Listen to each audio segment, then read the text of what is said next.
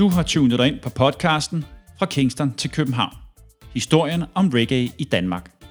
Podcasten, som går bag de personer, som har været med til og en del af at forme reggae i Danmark fra midten af 1970'erne og frem til i dag. Vores mission er at give ordet til mennesker, som har gode historier at fortælle, og på den måde skabe et bredt historisk billede af reggaeens udvikling i Danmark. Denne podcast kommer vi til at tale med musikere, sangere, DJ's, selectors, skribenter og journalister, som er og har været en del af dansk reggae-historie. Vi er Jørgen Husum og Lars Larsen. Velkommen til.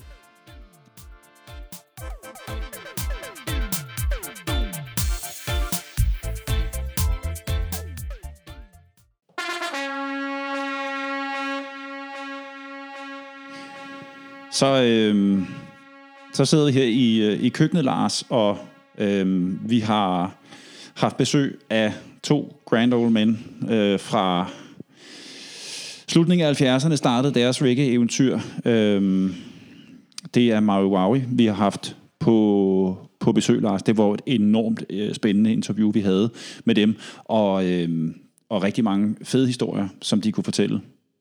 Ja, det var det. Vi havde forsanger Thomas Friisholm og bassist Niklas Tulin på besøg i dag.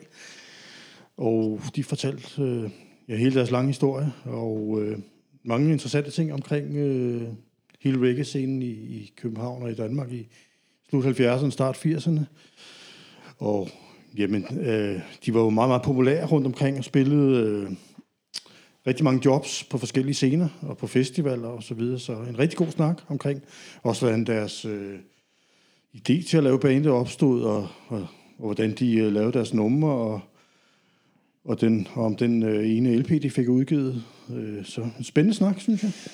Blev vi, øh, blev vi klogere, Lars, på den kronologiske reggae-historie i Danmark? Fordi det er jo noget af det, som vi har sat os for ved at lave den her podcast. Det er jo at finde ud af, hvem, øh, hvem startede, hvem kom først, og sådan helt kronologien i det.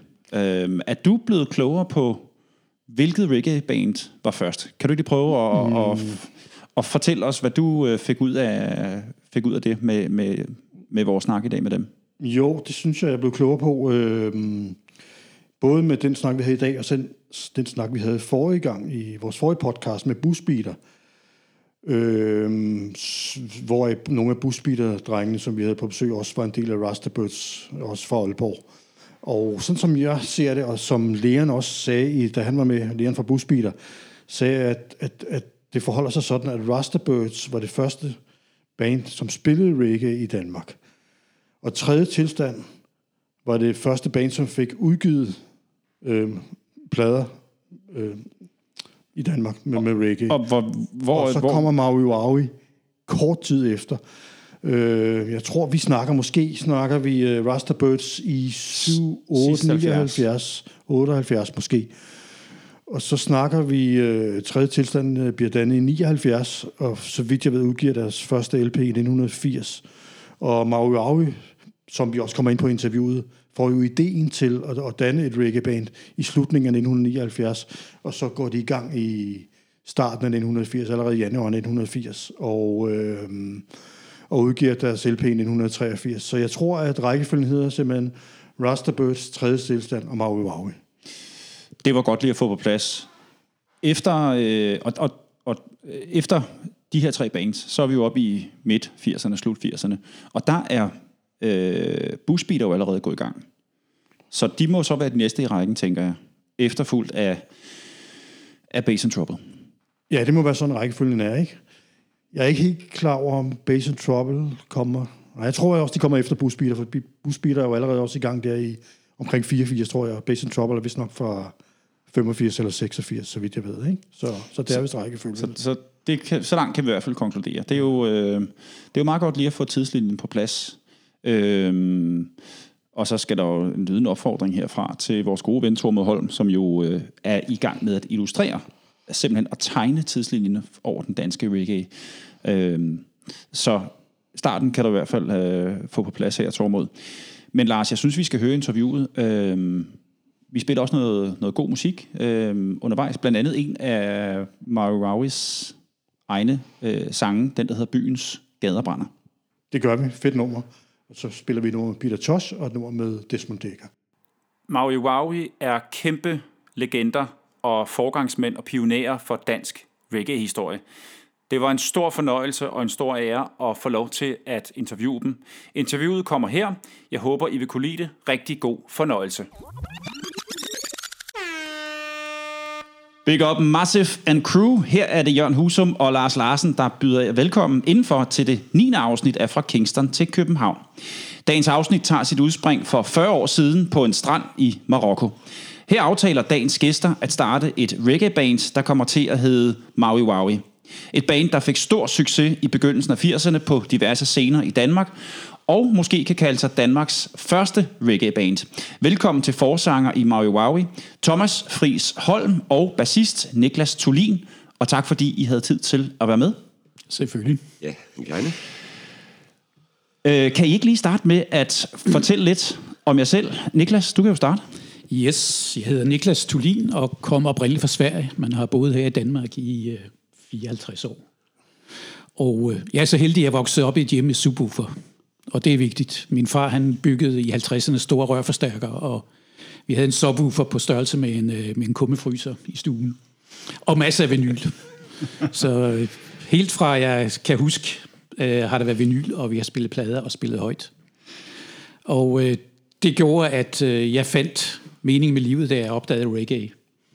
Og øh, det fik så op i en højere ende, da vi øh, lavede Mario Aui, og så siden har jeg blevet ved med reggae. Og så er jeg altså heldig de sidste 5-6 år, jeg begyndte at DJ igen.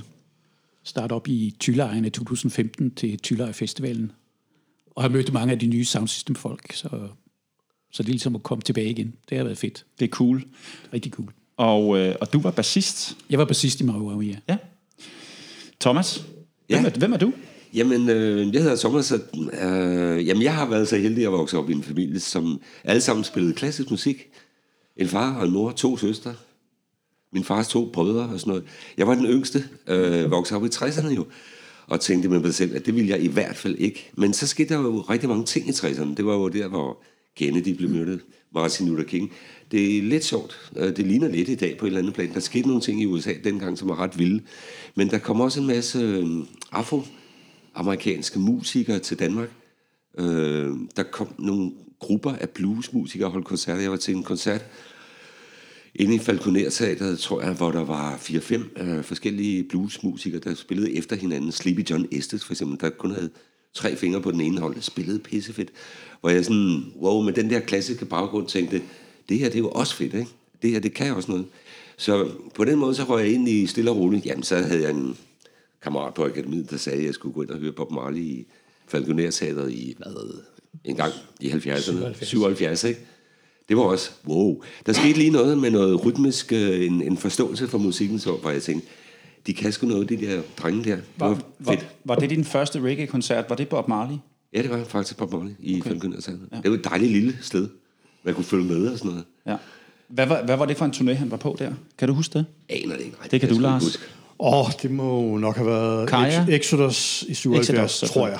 Det vil jeg skyde på, det har været, ja. Ja. Øh, Yes. Hvor øh, kan man så sige, det var der, din interesse for reggae, den startede? Det var med, ja, det var med Marley i ja, 77? Ja, helt klart. Ja, Okay. det var det. Og, og, og, og hvad, hvad gjorde du så bagefter, da du ligesom havde opdaget øh, den genre? Jamen, jeg spillede jo videre på min guitar noget blues, og lod være med at øve mig, fordi jeg skulle aldrig være musiker og sådan noget, og havde gået på akademiet og lavet billeder og sådan noget. Havde travlt med alt muligt andet. Men så var det jo, at øh, jeg mødte Niklas, ikke? Og så startede det hele, ikke? Så kom der gang i den. Og Niklas, øh, hvor starter din interesse for reggae henne? Altså allerede i 65, så lagde jeg mærke til My Boy Lollipop med Millie. Oh, ja, at det, det, det var noget nyt. Men altså det store, helt store øjeblik, det, det står helt krystalklart. Det har været i foråret øh, 69, hvor jeg, jeg hørte udelukkende svensk radio, fordi der var enormt meget mere spændende musik på svensk radio dengang i 60'erne. Og der satte de så øh, den nye single på med øh, Desmond Dekker, Israelites. Øh, og det slog mig bare, altså ligesom Bob Marley sagde, one good thing about music, when it hits you, you feel no pain. Og jeg vidste jo ikke, hvad det var, men jeg vidste bare, at det var det. Var det. Men øh, der kom jo ikke så meget reggae til tenorerne øh, efterfølgende, altså. Men man kunne jo høre sådan, øh, indimellem kom der ligesom stumper af det. Og så i 77, så øh, blev jeg skilt fra min første kone og flyttede ind i kælderen på noget, der hed Lysbader, en kæmpe kasse i Køge, som efterhånden blev til løvelokaler og studier og sådan noget. Og begyndte at købe plader, og der lå en lille pladeforretning i Køge, der hed Pladebiksen, som havde en god reggae-kasse. Og der stod alle Marley-pladerne, og der stod også øh, sådan noget som Kit Hudson og Pablo Moses og alt muligt fedt. Og jeg har tjekket efter, jeg har øh, mellem 100 og 200 LP'er, som jeg købte bare i de par år der. Fra 77 til 78. Har du stadigvæk de LP'er? Jeg har dem alle sammen. Jeg Hører har, dem stadigvæk? Jeg hører dem stadigvæk. Sådan. Det er også meget sjovt, at, øh, at du også starter med Desmond Dekker. Vi har haft øh, det, første afsnit, vi lavede med Hans Hedegaard. Og hans øh, reggae-rejse starter også med Desmond Dekker. Også der i slut 60'erne. Så det er Ja, jeg tror, at Desmond har større betydning, end man, man giver. Altså, en af de numre, hvor der kom lidt reggae, det var jo Bladi og Bladar med, med Beatles. Og den ene hovedperson i den sang hedder Desmond.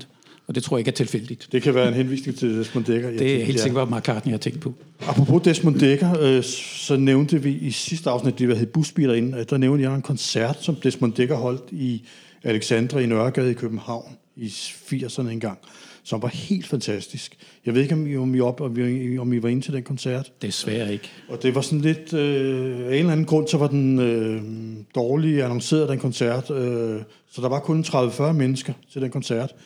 Men som jeg også fortalte øh, i sidste afsnit med busbiler, var det, øh, altså han fyrede den totalt af. Og gav en helt fantastisk koncert, selvom vi kun var de der 30-40 mennesker. Det var en kæmpe oplevelse, altså. Så det var stort. Men øh, det er jo en svøbe for reggae, det der med dårlige publicerede koncerter. Ja, det har vi ja, også oplevet af. Det kommer vi nok ind på hen ad vejen. Nogle af dem. Ikke alle sammen, så kunne vi bruge hele et par timer på det. Øh, I 1979, der øh, lå I på en strand i Marokko og fik ideen til at starte et reggae-band. Ja. Kan I ikke lige prøve at fortælle om det? Altså, vi har lavet lidt arkeologi her, hvor vi har siddet på, på et værtshus nede i Nyhavn, hvor finde ud af, hvad, hvordan det egentlig startede. Det viser sig, at vores daværende kærester, og jeg, den ene er stadigvæk min kone, de mødte hinanden i Fredensgade i gang cirka 68-69 i en slumlejlighed, som de delte. Og fordi de mødte hinanden, så mødte vi hinanden øh, i, i der omkring 77-78, øh, Thomas og mig. Og så for både mig og min kone havde tidligere hver for sig været i Marokko. Og så ville vi dernede igen, og så øh, arrangerede sådan en spisrejse til Agadir, hvor Thomas og, og Helle også tog med. Og så lå vi på stranden dernede og røg kif i store mængder og snakkede reggae. Og så sagde vi, vi starter et reggae-band. Jeps. Og så havde vi selv, vi havde den her lysbaderen i Køge, hvor der var et øvelokale. Så øh, i løbet af et par uger skræmmede vi folk sammen. Ja. Øh, og blev hurtigt otte mand og kvinder. To kvinder og, og seks mænd. Hvor- Hvordan fandt I øh, de andre medlemmer i bandet? Jamen, de fire fra Brøndshøj, de boede i kollektiv sammen, så det var så nemt at være Det var meget kærester. nemt, ja. ja.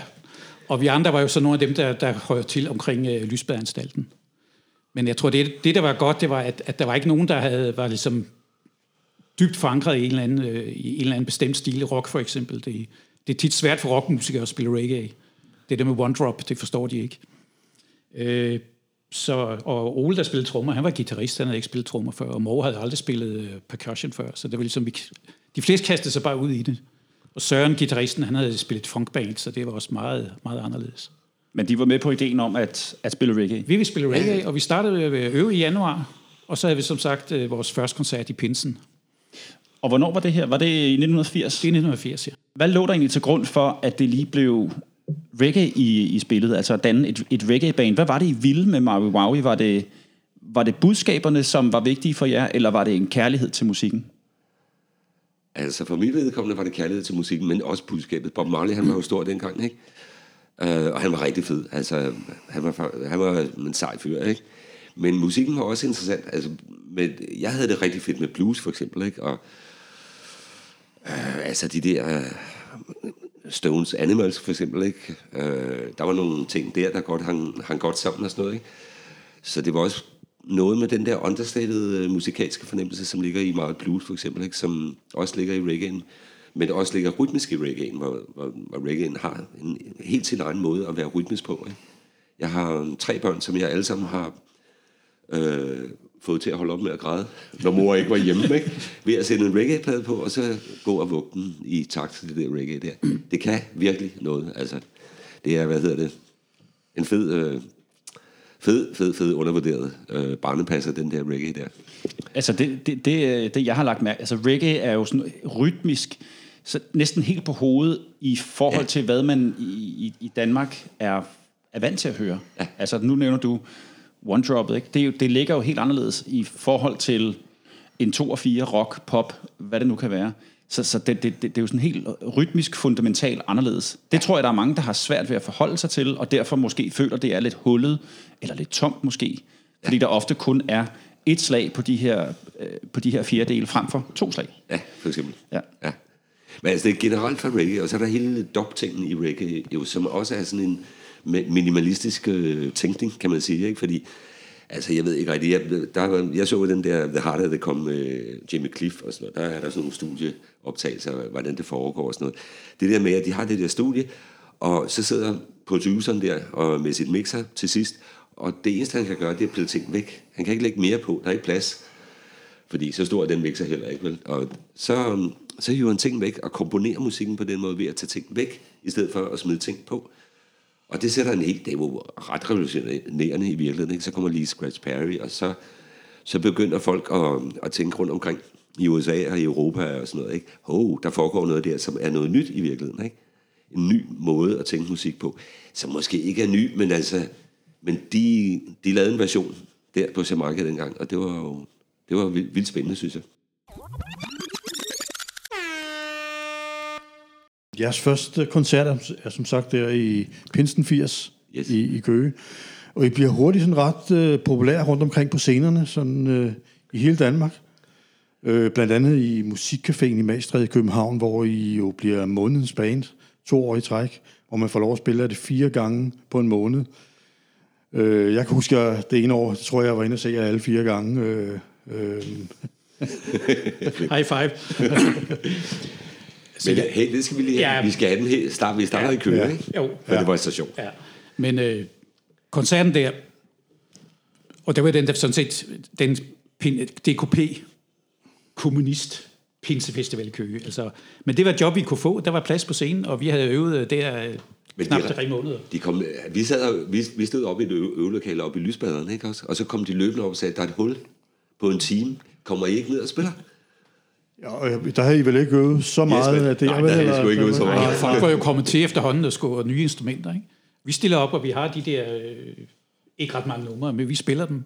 Ja. Og øh, I skal, der, der er flere til en koncert, at, at lydmanden, det var ham, der hed, som dengang hed Holger Lemon, øh, også kendt som Ålen, Peter Olbæk Jensen. Han var lydmand dengang.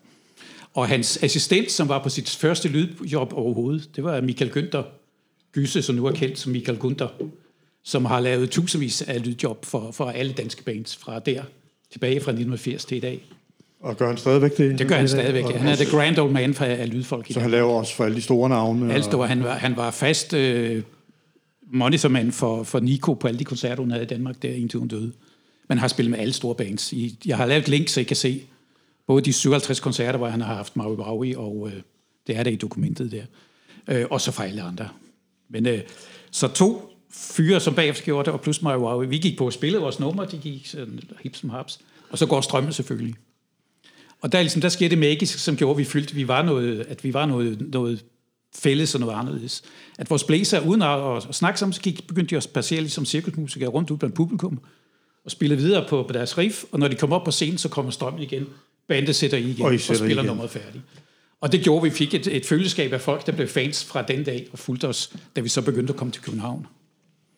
Og, og det med København som med musikcaféen, det er jo, jeg, jeg var meget bandets praktiske gris, som skaffede øvelokaler og skaffede jobs og sådan nogle ting. Øh, jeg var formand for, for rockklubben i Køge, der hed Tangloppen, øh, og øh, bookede bands. Og så sørgte jeg for at booke øh, Rubber Band, som var sådan en Beatles-kopiband. For jeg vidste godt, at bassisten i Rubber Band, det var ham, der bookede musikcaféen. Så oh, han var i Køge, fik han lige vores demobånd, og øh, vi snakkede lidt om Mario Wow, og så blev vi booket derind. Godt tænkt.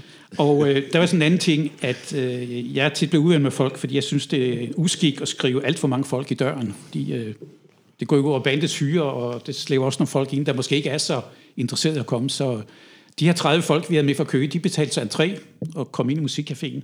Og så nu Københavner kom og kiggede ind ad døren, som de gjorde, og se om der var noget ved det der. Hvis der havde været tomt, så er der ingen, der købte billet. Nu sidder der 30 mennesker, og så købte folk billet. Det vil sige, allerede den første koncert i musikcaféen var det rimelig godt fyldt. Det lader de jo mærke til i barn og i, i, i, i bookingen også, så vi blev booket mange gange. Og fik det der drømmejob, hvor man fik fire torsdage på en måned til tariffen. Vi var alle vant. Jeg har prislisten øh, fra, fra Rock On, så I kan se, hvor lidt vi fik for spillet ellers. Men øh, tariffen, og så fik man det her årskort. Man kunne komme til alle koncerter i, øh, i musikcaféen i, øh, i et helt år. Jeg skal lige høre, øh, Niklas, lige for at vende tilbage til, øh, til det, jeg spurgte Thomas om lige før. Øh, var det også en fascination eller kærlighed til genren, der gjorde at øh, for dig at starte et, et reggae-band? Ja, altså igen kærlighed til musikken, men, men musikken er jo også the message. Og altså dengang, fra, fra jeg flyttede ind i lysbaderen der og begyndte at købe plader, så hørte jeg jo masser af musik. Jeg hørte også Stil i dagen og Prince og alt muligt. Men, men, men da jeg begyndte at høre øh, Burning Spear, Keith Hudson og købte opplader, så var det ligesom, jeg kom hjem. At der var en, det var mere end bare fed musik. Og det, var der, og det var derfor, vi snakkede på den her strand øh, i solen i december, at vi snakkede reggae, at det begyndte at, at blive ligesom en idé. Hvorfor skulle vi ikke spille reggae? Også fordi, at jeg havde lavet et kassetbånd, øh, som jeg faktisk havde spillet for Thomas, med alle de danske bands, der havde prøvet at spille reggae. Øh, Copenhagen med, med, med Sots og øh, Tøsdrengene. Altså, det var sådan lidt novelty, men, men det var ikke særlig seriøst. Det var ikke, de tog ikke musikken alvorligt. Nej, det var vel mere, at de havde et eller to numre Ja. af reggae-numre på Ja. deres repertoire, men det var jo ikke... Reggae-inficeret, det var jo ikke det var Nej, ikke nej, nej, nej. Øh, nej, det, det, det, det, så, det er du ret i. så, øh, Ja. så, så skal vi sige, men, men tredje tilstand startede jo året før, de startede i 79, og de kom også ud med deres LP øh, året før også. Så tredje tilstand og, og Mario Wow var de to første bands, der kun spillede reggae. Vi spillede så også mere skar, og øh, tredje standet har faktisk også, på deres single har de et enkelt skarnummer, så det gjorde de også. Og så kom der senere dem fra Aalborg, der hedder Rasterbird. Ja, der er jo lidt en, en diskussion, og vi har også snakket om det nogle gange her i, det, i forrige podcast, om hvem der egentlig kom først. Og da vi havde busbiler inden øh, sidste gang, der mente Leon, at Rasterbirds var nok de første, der startede med at spille reggae. Men tredje tilstand var de første, som fik udgivet en plade. Mm. Og, og I kommer jo så lige året efter, med, med, i hvert fald med udgivelser, eller med også ja. At starte lige efter tredje tilstand. Ikke? Ja. Så jeg forestiller mig, at rækkefølgen hedder måske Rasterbirds tredje tilstand og Maui Maui. Ja. Det er nok Men, Men, mere øh, den, den korrekte ja. rækkefølge, ikke? tror jeg. Det, det var reggae-miljøet i Danmark i, i de første år i 80'erne. Så er vi de tredje første. Ja, det tredje første. Øh, lige for at vende tilbage til det med, jeres, øh, med, med hvor, hvor meget I var rundt omkring på scenerne i Danmark. Sådan, I har jo også en historie med at spille meget på Christiania. Ja. Meget på operaren og på Loppen. Øh, hvor I har spillet rigtig mange gange også, ikke? Grå Hal også. Og i den grå ja, hal også, ja. ja. Men det var, det var operan, der var det første job i København overhovedet. Og det var første ja. job i København. Okay, ja, ja. Og det var også kort efter Pinsefestivalen. Så var der, jeg ved ikke, hvem der skaffede det, men øh, det var også ligesom passende sted for os at starte. Og det gav også det rigtige publikum. Altså, der var også fyldt fra første gang. Og det er jo stadigvæk et sted i dag, operan, hvor at det er, yes. er helt fantastisk ja, at spille. Ja. Og der er jo altid mennesker, altid god stemning, og et super, super godt sted for øh, nystartede øh, øh, acts, eller nystartede bands er at spille. et fedt sted. Ja, super fedt sted. Ja. Ja. Bongo fra 3. tilstand har jo tilstået her for nylig over for mig, at de kaldte os et skolelærerband. Men, øh, og øh, Thomas, deres bassist, han skrev en anmeldelse i MM af vores første koncert i, øh, i, øh, på operan. Thomas, Thomas Bøje. Ja, hvor han skrev, at han var meget skeptisk. Indtil han så bassanlæggets størrelse, så følte han sig mere tryg. Og det var sådan et stort 15-tommer bagladehorn og en Fender bassmand. øh, men altså, det var kærlighed fra første gang mellem os og Christiania. Altså, vi spillede mange gange i operan, og vi har spillet i en grå hal også mange gange. Og også i loppen. Og til Christianias 1. maj. Ja, ikke mindst på lastbil derudad med Circus Shanghai bagefter, med generatoren og sådan noget. Ikke? Mega hyggeligt. Hele vejen fra Christiania til, til Fælledparken. Så I spiller op på ladet af en Ja. lastbil der? Ja, hele København. Ja, ja. Ja, ja. Det gjorde vi i flere år. Ja. Ja. Var, var, I, var I meget politisk engageret dengang? Øh, var, det, var det en del af budskabet? ja, det må jeg godt sige, ikke? Altså, jeg er jo sådan nogle 60'er nu. Altså, det, det, det, er jo det, det der med skolebandet. Vi var jo, øh, fordi vi, vi er jo født sidst i 40'erne og først i 50'erne, de fleste af os. Hvor tredje tilstand, de var jo mere punkgeneration, det vil sige født, set, født sidst i tre- 50'erne, først i 60'erne. Og øh, så vi var jo gamle hippier, og så gennemgik vi jo alle sammen den fase i starten af 70'erne, at vi var vældig politiske. Ja, det må man sige.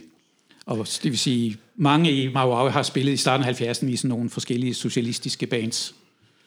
Øh, men det var ligesom ved at gå over på, på det tidspunkt. Ikke at vi ikke havde budskaber, men det var ikke så firkantet mere, det var ikke så rødt mere. Apropos øh, live-scenen og sådan noget, I nævner også øh, Afrofestival i 1980. Kan det passe? Nej, det var- 81. Var det 81? Tredje, Okay. til, tredje tilstand siger, at de spillede til 81, men øh, vi spillede den i 81. Okay, jeg, Og vi kan, spillede det i en grå hal. Der var jo koncerter rundt om i byen, men vi spillede den grå hal om, om lørdag aften, tror jeg nok. jeg mener, jeg kan huske en, en Afrofestival. Den første var i Enghaveparken på Vesterbro i København. Og der kan jeg huske i hvert fald, at jeg har set tredje tilstand. Ja, der spillede tredje tilstand. Ja, det har været i 1980, 80. Ja, ja. Og I kommer så på i 81, 81 i den grå hal. Ja. Foran mig på bordet her, der har I taget, øh, der, der ligger en masse pladecovers, der ligger øh, et gammelt MM musikmagasin, der ligger singler, øh, en masse badges, I har taget med, der ligger sørme også nogle kassettebånd, og I har taget nogle billeder med. Prøv lige at fortælle nogle, øh, om nogle af de ting, som I har taget med. Øh, vi, vi tager nogle billeder af det og lægger op på, på vores Instagram.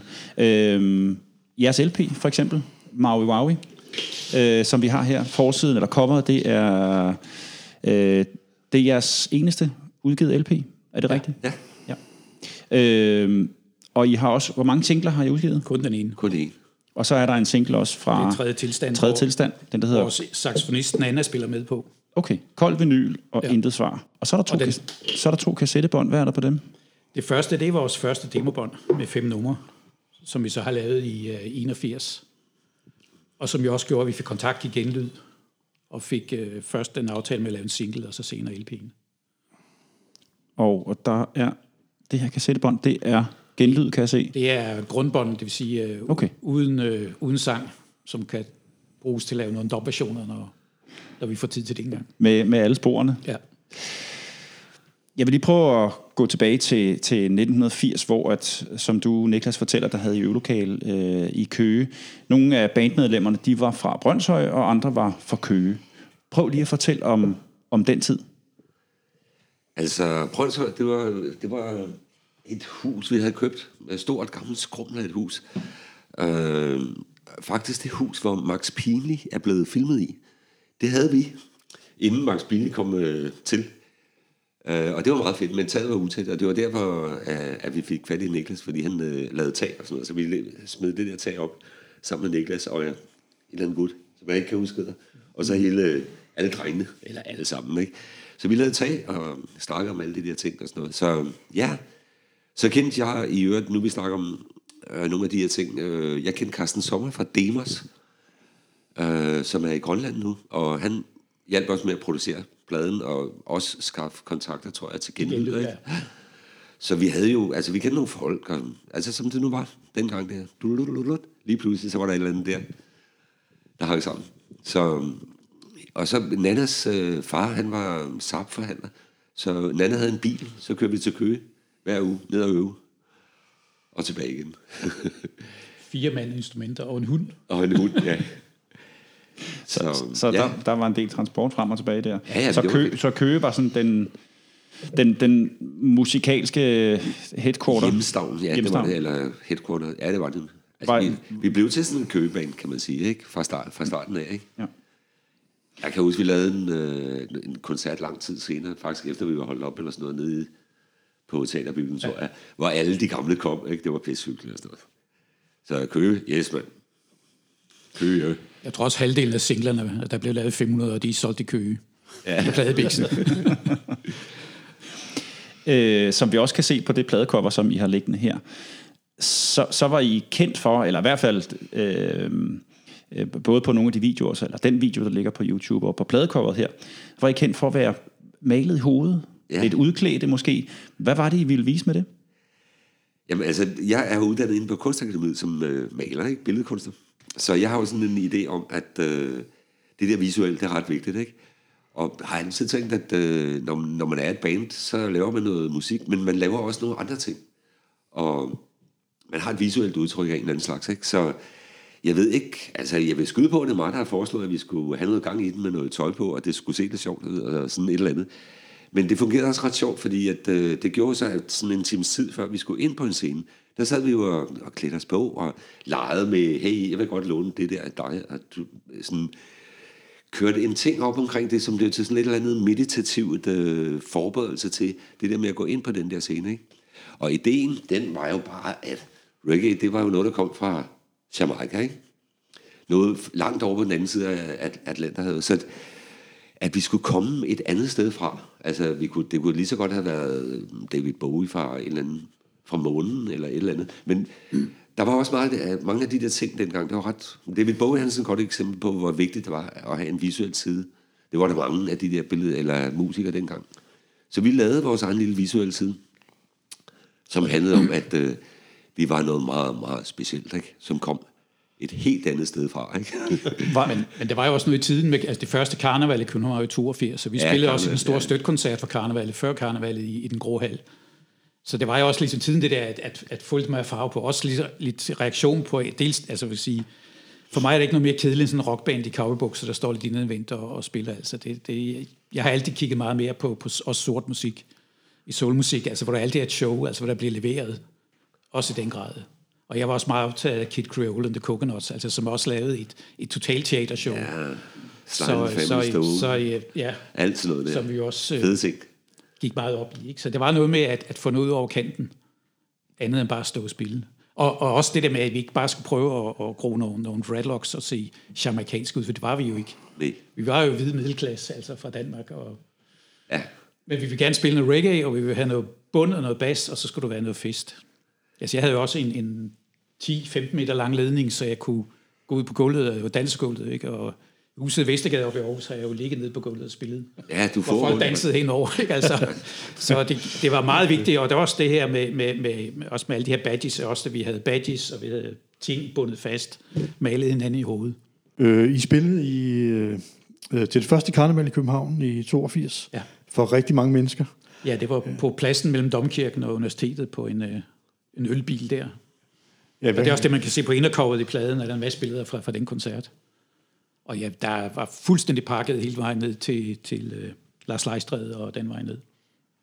Jeg kan godt huske de der første karneval i København der. Ja. Der var jo en million til halvanden samlet inde i Inderby i København. Ikke? Fantastisk part. Ja, kæmpe fest. Det var sjovt. Jeg skal lige have et overblik over, hvad Maui Wowie egentlig har udgivet. Kan I ikke lige prøve at, at kaste noget lys over det? Jamen, single Kun først. en single 82, en LP 83. Og singlen, den består af, af hvilke sange? Sort-hvid og kugleskør. Okay. Ja. Og så, er vi, så har vi øh, to øh, CD'er. Øh, Knockout og vinylhits, hvor vi har et nummer med på. Det, det er sådan nogle opsamlings-CD'er af, ja. af, hvad der var fra, fra gang gen, i på, på, ja, på det okay. tidspunkt. Og det er derfor det eneste nummer, man kan finde på, på streamingtjenesterne, det er, det er sort-hvid. Fordi det er på den der jubilæums opsamlings-LP fra Genlyde. Hvem, øh, hvem skrev sangene på, på den LP i, i udgav? Ja, nogle af os, vil jeg sige. Helle. Ja. Thomas og Helle har skrevet de, de fleste, af teksterne. Ikke? Og så har jeg skrevet, jeg har skrevet Byens Skader Brænder, og Christian, der spiller keyboard, har skrevet Assevik. Ja.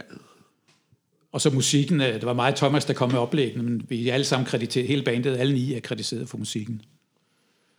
Og det var mig, der lavede blæsearrangementer, fordi at, øh, jeg havde gået på, øh, til, på musiklinjen på gymnasiet, ikke også? og Helle, som spillede trompet, hun kunne kun spille tre toner, så um, hun er lige begyndt, ikke? Så det galt om at få lavet nogle arrangementer, hvor, som, øh, hvor de toner var med, ikke? Som hun kunne.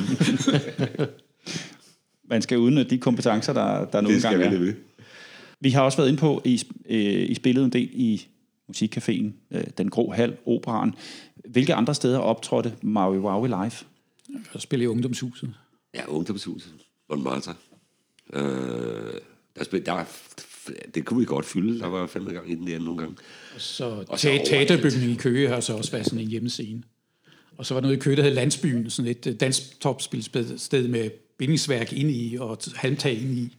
Og der arrangerede øh, jeg og ham, der havde Pladebæk Snaksel, vi arrangerede en koncert med Lotte Rømer Band som var det gamle C.V. Jørgensens gamle backing band, og da C.V. Jørgensen stoppede, blev det C.V. Motor, og så blev det Lotte Rømer Band. Og der spillede vi så opvarmning, og jeg glemmer aldrig, hvor chokeret de var, da de skulle på. de, har, de har jo set, at, at det her var så et, et hjemmebane band, som havde spillet før dem, ikke? Så det var lidt sjovt at se, så professionel musikere alligevel var lidt nervøs for at gå på bagefter. Øh, og så har vi jo spillet øh, i Aarhus en hel del på huset, det gamle hus. Det der nu hedder Vauxhall, som hedder huset i Vestergade. Ja, Vestergade og, ja. og Vester Allé-huset dernede, Ja. vi spillede. Og altså Odense, Svendborg har vi spillet rigtig meget. Og det er altså rundt omkring. Skrone i Aalborg. Rundt i enkelt gang i Aalborg. fald. Ja, Og så har vi spillet på Tugak Teateret i Fjaltring. Fjaltring over ved Holstebro. Ja, og festivaler, små festivaler, og Roskilde Festival, og Midtfyns Festival. Der åbnede vi den store scene på Midtfyns Festival. Det var sjovt. Hvornår var det? Ja, hvornår var det? Jeg tror, det er 83. 83 okay. Ja. Og så har jeg været pænt store der, ikke, når I havde fået lov at åbne Jo, den, jo. Den, store scene der, ikke? Jo. Ja, ja, Vi var rimelig hot. ja. Hvem var I, hvem var I egentlig inspireret af? Øhm, hvad gik I og lyttede til? Hvad især? alt muligt.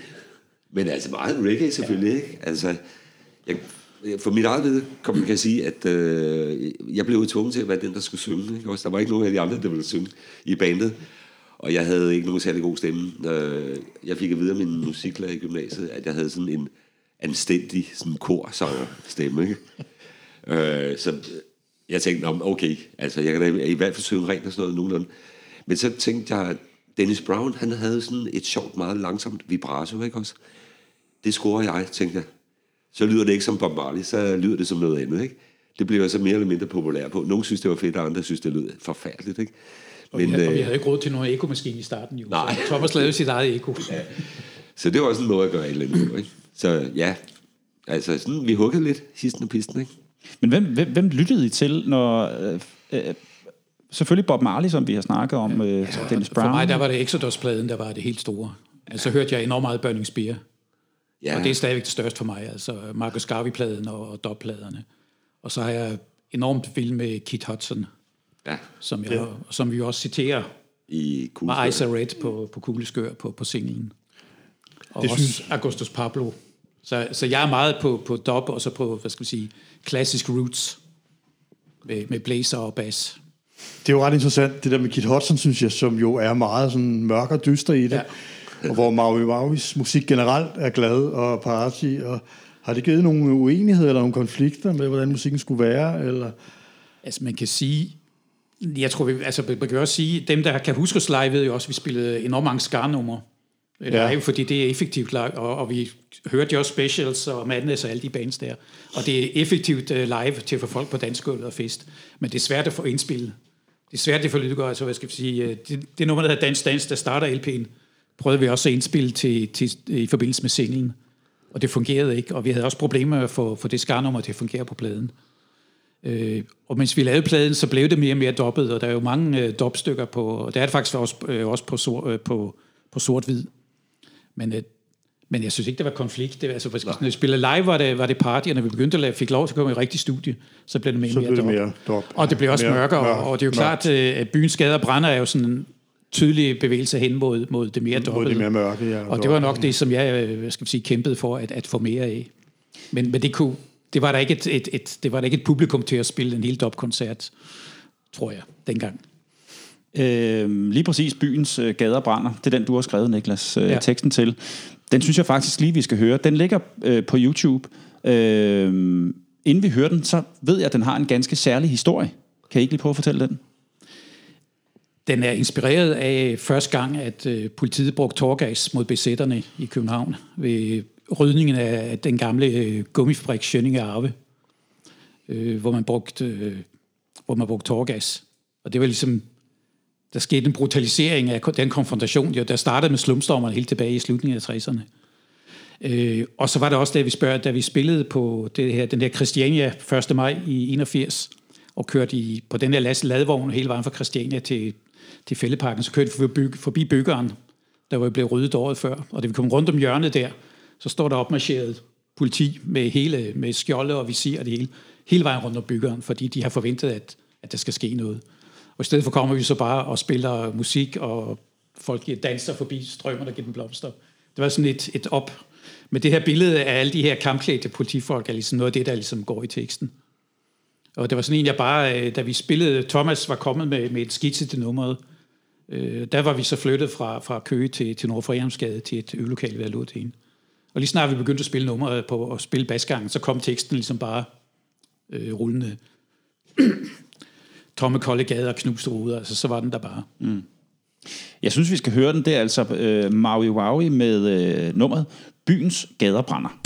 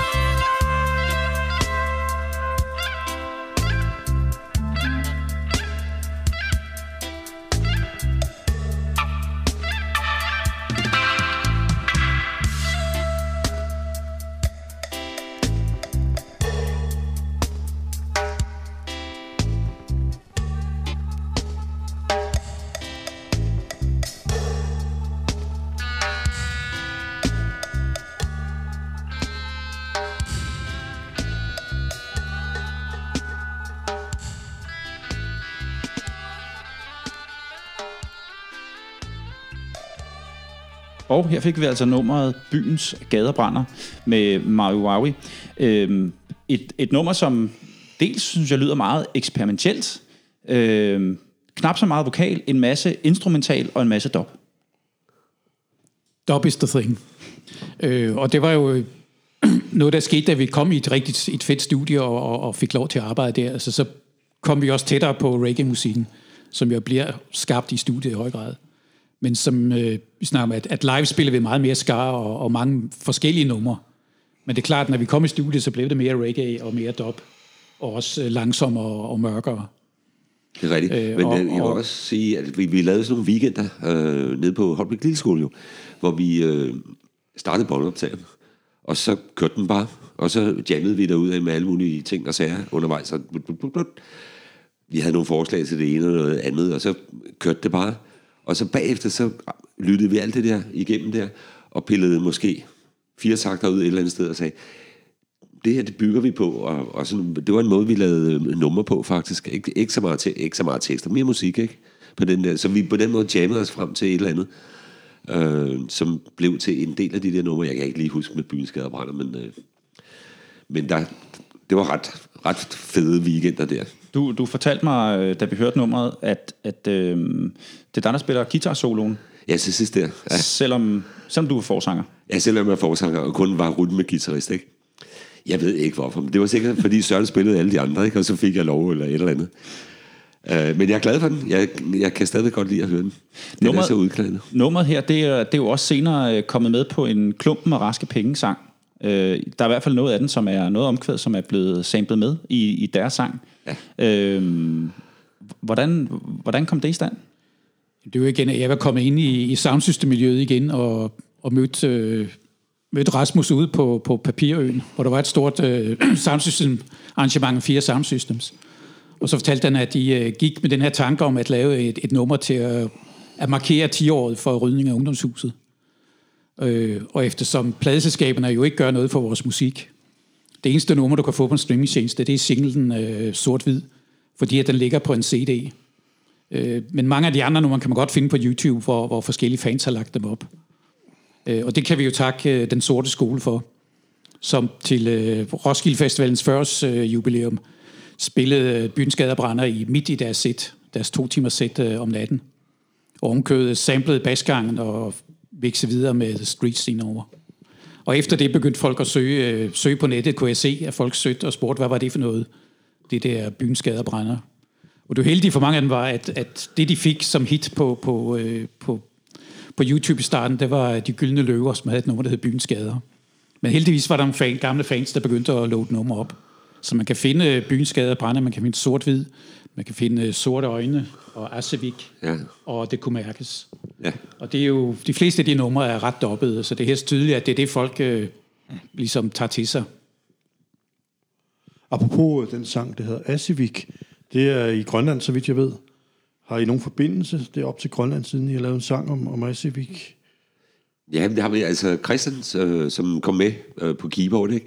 Han var faktisk au på Grønland, ja. og øh, havde en havde forbindelse der på den måde der, ikke? Og Carsten Sommer, han havde også øh, connection til dem der. Han inviterede Sumé øh, til øh, København at spille.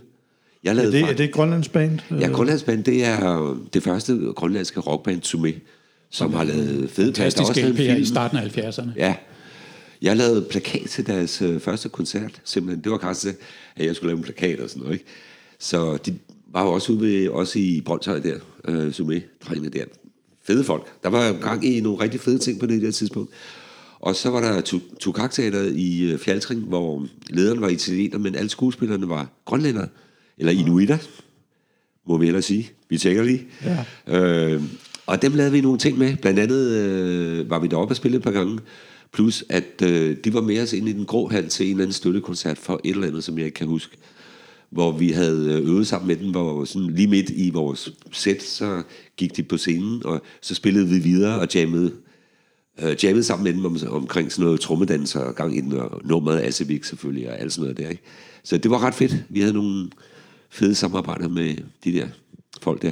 Asevik, det er jo så deres, øh, deres hvad skal man sige, årlige festival, øh, hvor de mødes. Ja, det er jo Alle på- inuiterne, ikke? Sådan en, en gammel, Det gammel er, tradition. det er det, der Kutlisat, som var en, mineby på, på Diskoøen, som bare blev nedlagt på et tidspunkt i 60'erne. Så ryddede man en hel by, og husene står der endnu.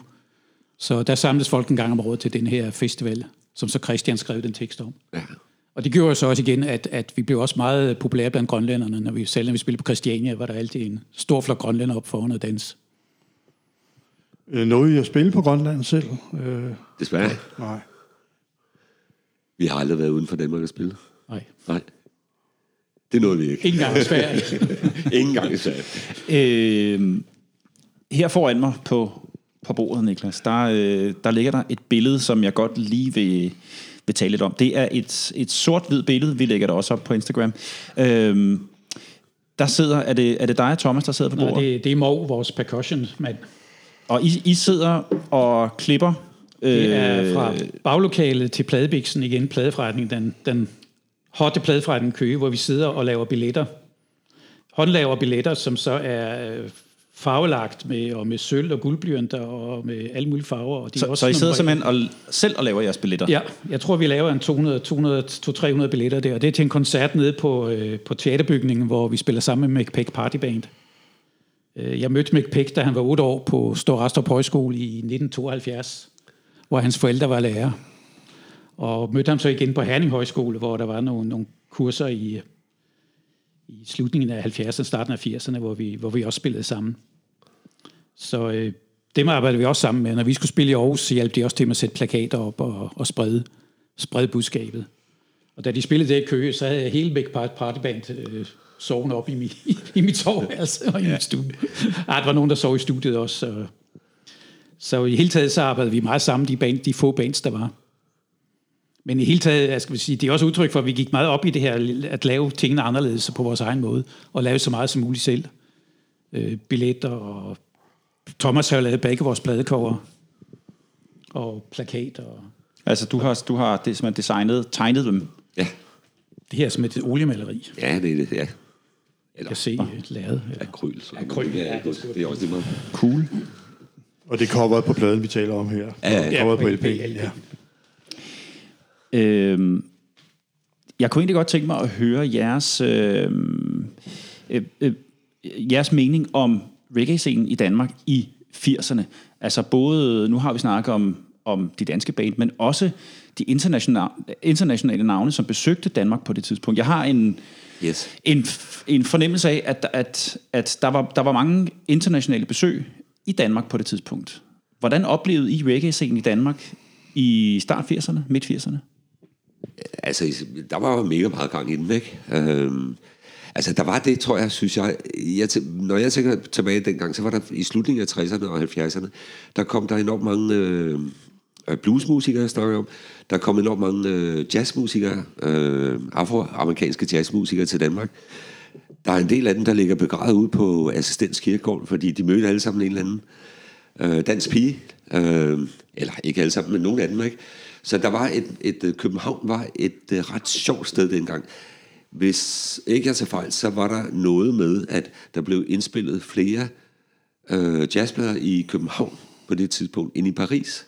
Så der var sådan et billede af, at København, det var den der åbne by i Europa, hvor, hvor folk var velkomne. Og altså, når jeg tænker, hvis jeg skal sådan sammenligne med noget, så tænker jeg tilbage på sådan en som Daimi, for eksempel, ikke, som synger den der sang der, jeg sætter min hat, som jeg vil. Ikke? Altså, de der, det var en rigtig sjov tid, hvor folk var glade. Danskerne var glade. Yes, man, der kom folk fra den store verden hertil og spillede jazz og alt muligt. Reggae, blues, hvad, alt det der. Det var jo meget fedt. Uh, ja, men jeg tror, jeg har, jeg har sagt, at, at der var meget mere reggae i København dengang. Ja. Men det er jo fordi, at, at både Island og, og Virgin jo konkurrerede om at hive reggae. Altså, at reggae blev koblet sammen med punken, fordi øh, at mellem punkkoncerterne, så var det DJ's, der spillede reggae-musik. Og Johnny Rotten blev hyret til at tage til, til Jamaica og finde musikere. Så på den måde, så strømmede der enormt mange både plader og, og bands øh, fra, fra Jamaica og fra England til hele Europa. Øh, og, og, altså, der var, jo helt, der var jo koncerter hele tiden. Altså Culture, øh, Lyndon Kwesi Johnson, ja, Bob Marley tre gange på, på nogle få år. Så der var jo koncerter hele tiden. Altså den danske reggae-scene var meget lille, men der, der var enormt meget inspireret af Select, der spillede også i København. Ja. Og mange andre bands. Og til dem. Altså, ja. hvornår har I sidst været til, til et, et stort reggae-navn i, i København? Ja, det vil være længe siden, ja. men selvfølgelig også nu ja, på grund af corona. Jeg mistede da han men... spillede på, på Loppen, men det er jo næsten 10 år siden, ikke? Altså... Øh, Black Uhuru var her også jo i, I 81. I Fellow Fantastisk koncert. Helt fantastisk. Jeg var der også til den koncert. Hvor hvem? Black Uhuru. Nå ja. Brian Robbie yes, yes. Ja. Fuldstændig vild koncert. Det er jo også et band, som har inspireret rigtig mange af dem, vi har talt med ja. tidligere. Selvfølgelig meget Bass and Trouble. Og Busbeater var også meget inspireret af Black Uhuru. De nævner begge to... Jeg tror også, Ole Brockmann øh, var der også som meget... Ole Brockmann også. Og de nævner jo begge to den der koncert, som fra, fra Essen, tror jeg, øh, Rockpalast hed det vist ja. nok, som blev vist på tv med Black Uhuru også der for, for de år der. Ikke? Ja, og Så. fra Mandagsbørsen øh, i Stockholm for dagen, øh, dagen før, da de spillede i København, den blev også sendt øh, hele koncerten. Ja, ja. Den havde jeg på video, men den er, er nogen, der er hugget. Øh, I har også øh, spillet opvarmning for, for, mange, for nogle af dem, der var her i starten af 80'erne, blandt andet øh, Steel Pulse, I også spillet opvarmning for i Montmartre. Ja. Og Culture? Det blev aldrig til noget. De, og det blev ikke til noget? Nej, nej, de havde ikke visum, så de strandede i, i, i, i Frankrig, eller blev smidt ud af Frankrig igen. Og da de så endelig kom til København, så, så var det ikke os, der spillede opvarmning af en eller anden grund. Desværre. Var, var det den koncert i den grå hal ja. i 1981, ja. som, hvor de vidste, sådan som jeg husker, det gav en gratis koncert, fordi de ikke kunne komme, første, komme ja, frem ja. til den første. Der var jo og så gav de en... Der var lavet fine badges ja. til den koncert, det var alt ja. muligt. Så har vi et badge. Det tager vi også et billede af og lægger op på vores Instagram.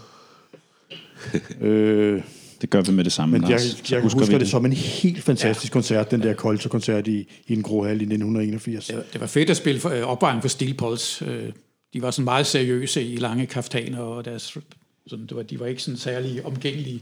Nå, men de hørte slet ikke, at vi, at vi spillede opvarmning. Nej, nej, det var har der været nogen, der spillede ja, opvarmning for os? De, sådan de var nok nede og spiste deres Ital Food. Ja, ja. Men altså, Culture, det havde været det havde været det største i mit liv, hvis vi havde spillet sammen med dem. Altså, det jeg har, jeg har heldigvis haft den oplevelse at, at uh, varme op for Culture uh, en gang i Pumpehuset i oh, midt-90'erne, tror jeg det var.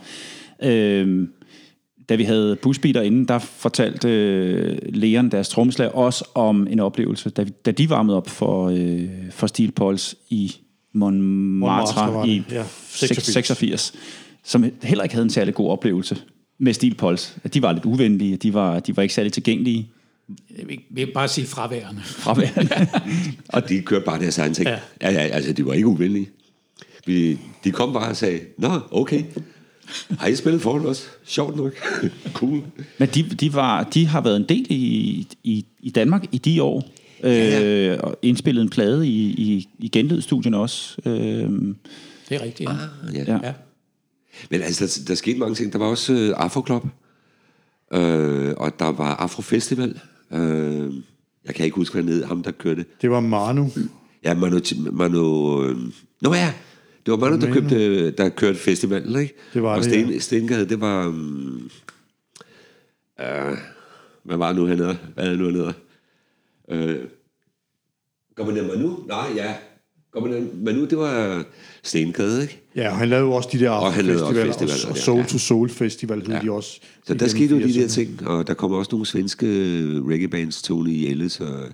Ja, Tony Ellis var meget, meget aktiv i de år, Ja, ja, det var han start nemlig. 80'erne Ja, i, i Danmark. Ja. Det var nærmest sådan, han spillede en gang om måneden et eller andet sted. Ja, det han faktisk. Her på Sjælland eller i København. Ikke? Det var jo nemmere at komme fra Sverige, og det samme stilpols. Altså, det var jo nemmere at komme fra England og fra Jamaica, og de skulle heller ikke have så mange papirer. Nej.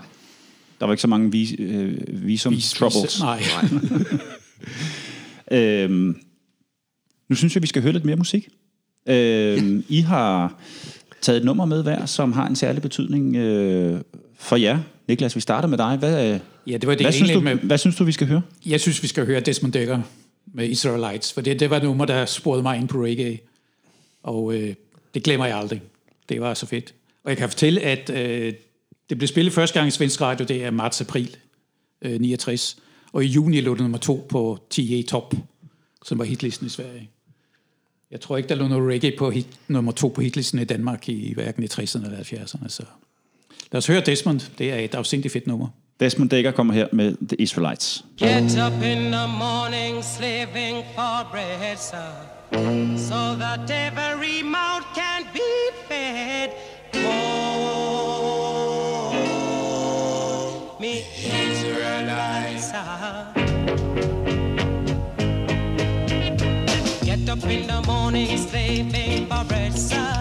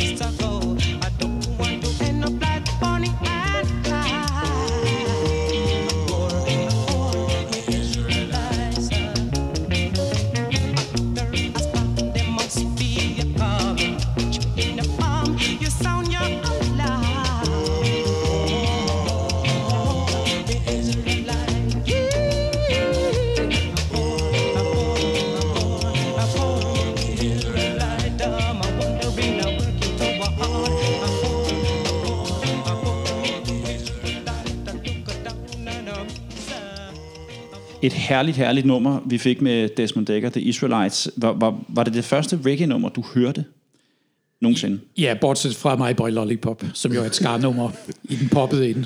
Og, og det her, det er jo, altså, det er jo et rocksteady-nummer, kan man Ja. sige. Og, og, og du nævnte selv lige før, at øh, sådan en herlig blanding mellem hurtigt og langsomt. Ja, ja. på en gang. Ja. Og men også den måde, det er arrangeret på med, med koret, og den måde, det starter på. Altså, det er... Jeg, jeg kan stadigvæk se alting for mig, det i vores køkken, uden for lille Skensved, i det her, mit eget Babylon, Danmark her. Altså, øh, det, det var helt fantastisk.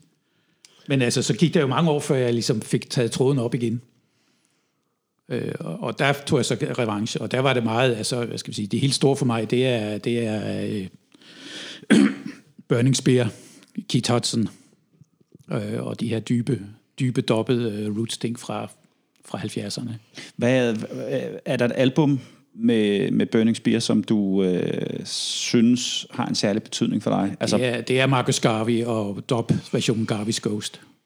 Okay. Øh, jeg, har, jeg, har, jeg har særligt med, med Burning Spear, er der den her live øh, fra Zenit Paris 1988, altså som står for mig som en, en kæmpe, kæmpe plade, øh, og bare essensen af Burning Spear. En fan, fantastisk plade. Men han er jo en fantastisk kunstner. Ja. Øhm, Thomas, øh, nu skal vi 10 år frem i tiden, cirka, for at høre dit nummer, det nummer, du har taget med. Vi skal høre, nemlig høre Peter Tosh. Hvorfor skal vi det? Jamen, det var fordi, at øh, jeg fik en sms fra Niklas om, at jeg skulle vælge et eller andet, ikke? og så tænkte jeg, hvad så skal jeg vælge? Men så har jeg altid rigtig godt kunne lide det nummer. Ikke? Det, sådan, det kom lige op. Jeg tror bare, jeg har gået og hørt øh, i nogle situationer, hvor at, øh, det egentlig bare ramte mig. Altså sådan rent øh, følelsesmæssigt på en eller anden måde. Fedt nummer. Øh, når man står der, hænger lidt med skuffen, og der er et eller andet, der ikke er så fedt, som det plejer at være, sådan noget, så, så, så rejser man sig selv med det der nummer, ikke? fordi der, der er et eller andet sådan grounding i det. Og så er han fed sanger, og jeg kan også godt lide hans retning, hans måde. Er han, er han sådan lidt den, øh, den glemte whaler? Synes, øh, det, kan jeg nok godt, det kan jeg godt nogle gange have sådan en... Øh, ja, altså, sådan er der, der en, er noget en fornemmelse Bob for. Marley, ikke? Det er Bob du har Bob Marley og, og Bonnie Whaler, og så har du Peter Tosh, som... Ja, han er lidt en offroader. Ja, han er lidt en offroader. Ja. ja. Eksperimenteret lidt mere med, Ja, egentlig. med reggae, end ja. de to andre gjorde. Men også fordi, du ved, vi, vi sidder herovre i øh, Vesteuropa og spiller noget musik fra Jamaica, eller lader sig inspirere af det på en eller anden måde, ikke også? Han sidder over på Jamaica og lader sig inspirere af noget, øh, noget rockmusik, noget engelsk rockmusik og sådan noget. Jeg kan meget godt lide de der ting. Øh, altså senere hen, der får vi jo en afrikaner med i bandet i øvrigt, ikke? Det skal vi også lige nå at tjekke ind på, ikke? Fordi det er lidt sjovt. Øh, en tanzanianer, som kommer og spiller med. Og jeg tænker, man snakker meget om de der ting, men, men det der er det sjove, det er jo det der med, at øh, musik er, øh, hvad skal man sige, en profession, hvor man lærer af hinanden på tværs af kulturer, på tværs af etniciteter. Ikke? Fordi hvis du kan øh, lære et eller andet af en eller anden kultur omkring en måde at spille et eller andet på, jamen så, så gør det det. Fordi det er en faglig ting. Og det er ret sjovt. Det er også det, når, når man hører vores plader, så er det jo meget, så er vi jo nået frem til noget reggae og noget dub. Men i starten, der havde vi jo ingen numre, så der spillede vi alt muligt. Altså, vi tog det her nummer med Rico, der hedder Africa. Det var et af de første numre, vi spillede. Ja. Så spillede vi Cocaine i en reggae-version. Ja, det gjorde vi. Vi spiller Summertime Blues med dansk tekst af Erik Thyssen, og øh, vi havde et, et nummer, der hed Winter Woman, med sådan en tekst af en, øh, en, en indianer, der fortæller om, hvordan den hvide mand ødelagde Naturen. deres verden og den naturen. Ja. Så det, i starten var det meget blandet. Altså, vi tog alt muligt øh, og nummer og, og, og reggaeificerede det på forskellige måder.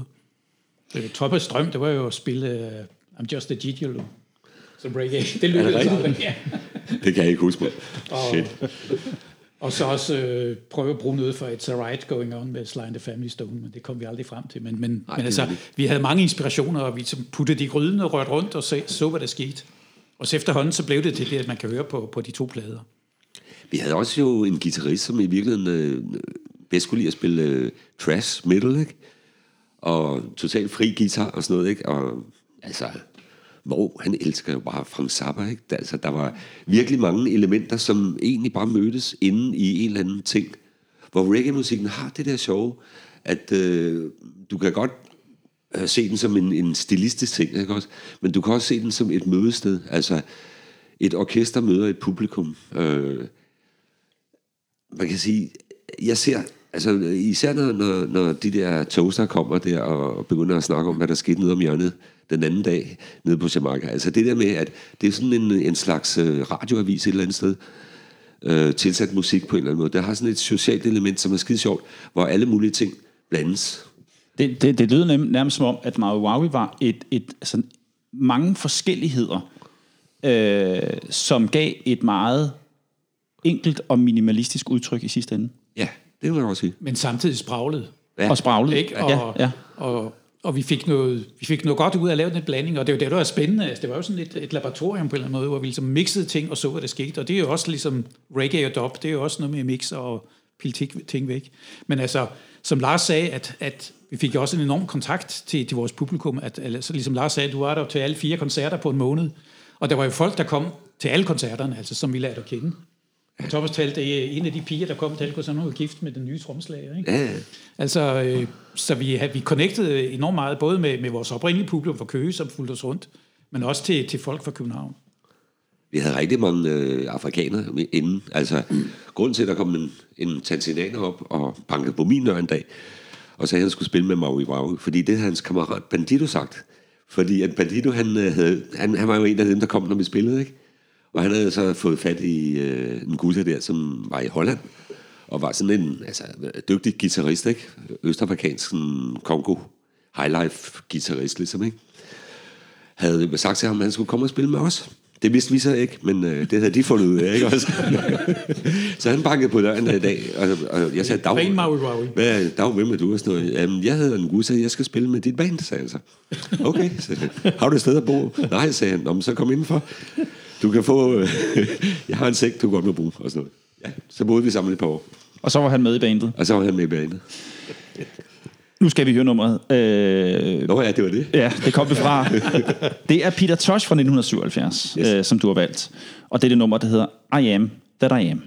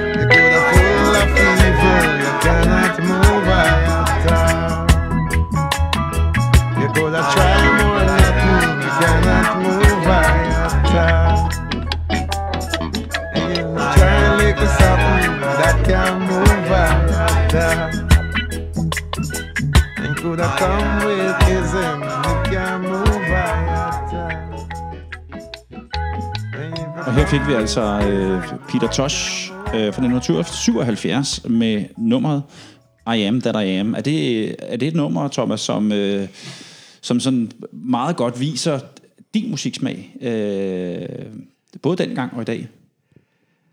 Ja, det gør det måske. Altså nu lige da vi hørte det, så tænker jeg, fordi vi snakker om blues, ikke? der er noget af den der blå fornemmelse, ikke? den der helt enkle, sådan blues-agtige fornemmelse i det måske, ikke også?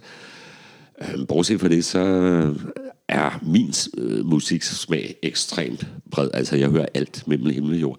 Klassisk musik, mærkelige lydformer og sådan noget, ikke? Fordi at jeg er fra det der musikmiljø, ikke? Altså, min, min far var med til at arrangere den første Fluxus Festival i København i 1963, hvor Namjoon Pike klippede slipset af alle øh, de fine herrer, der sad på forreste række på Louisiana og sådan noget, ikke? Og smed med æg og sad klaver over og sådan noget, alt sådan noget, ikke? Så, altså, spørg ikke meget om sådan noget, du. Det er... Jeg er et meget dybt hul. Der sker alt muligt inde i det der hoved, det gør der. Meget kreativt. ja, jeg har ikke... Jeg, altså, jeg elsker bare musik. Og det er lige meget hvad. Især god musik, ikke? Mm. Jeg kunne egentlig godt tænke mig at vende lidt tilbage til det, som øh, I nævnte tidligere. Jeg tror, det var dig, Niklas, som sagde, at I har haft Peter Olbæk som, som lydmand. Kan du ikke lige prøve at fortælle lidt mere og uddybe den historie? Det hænger igennem sammen med det her kæmpe store gule hus i Køge, der hedder Lysbaderen, øh, som jeg købte tilbage i 77, og så fandt nogle flere andre, og der var over 700 kvadratmeter. Så. Øh, og der flyttede Peter sig ind i 79, og dengang var han ikke filmmand, han var, havde også, han var tromslager og drømte om en musikerkarriere. Han spillede i et band, der hed Stenrosen, der havde et lille hit, der hed Samfund, Samfund i Cement, øh, men heller ikke blev til noget. Men Peter fandt sig ud af, fordi at øh, vores guitarist Søren, spillede et band, der hed Nonne Rødbeden, som var et funkband. Og der sker stå i vores øvelokale. Og det begyndte Peter så at lave øh, live-lyd på. Øh, og så fandt han ud af at lave et studie, som så hed Lemon Lydteknik. Også i vores øvelokale der. Øh, og alt det her gjorde, at, at musikmiljøet ligesom i Køge koncentrerede sig omkring Lysbaderen, og så var den klub, vi havde, der hed Tangloppen. Øh, og derfor var det så Peter, der lavede lyd der på vores første koncert. Han lavede også lyd nede på, øh, på, øh, på Tangloppen.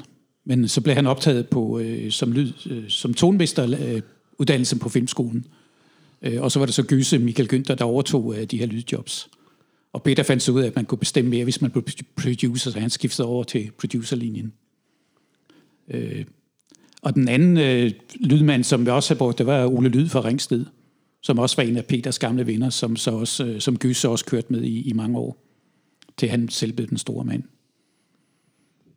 Det er altså meget sjovt, I har haft øh, Peter Olbæk som, øh, som, lydmand. Ja.